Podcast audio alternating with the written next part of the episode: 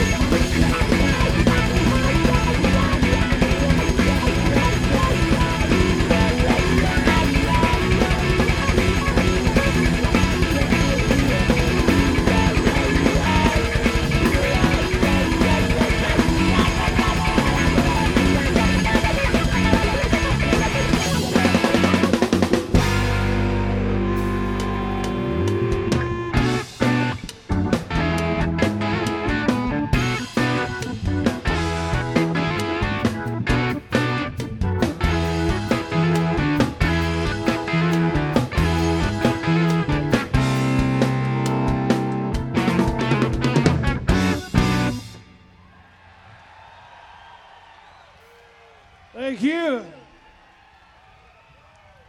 That's Matt Apps on the drums back there.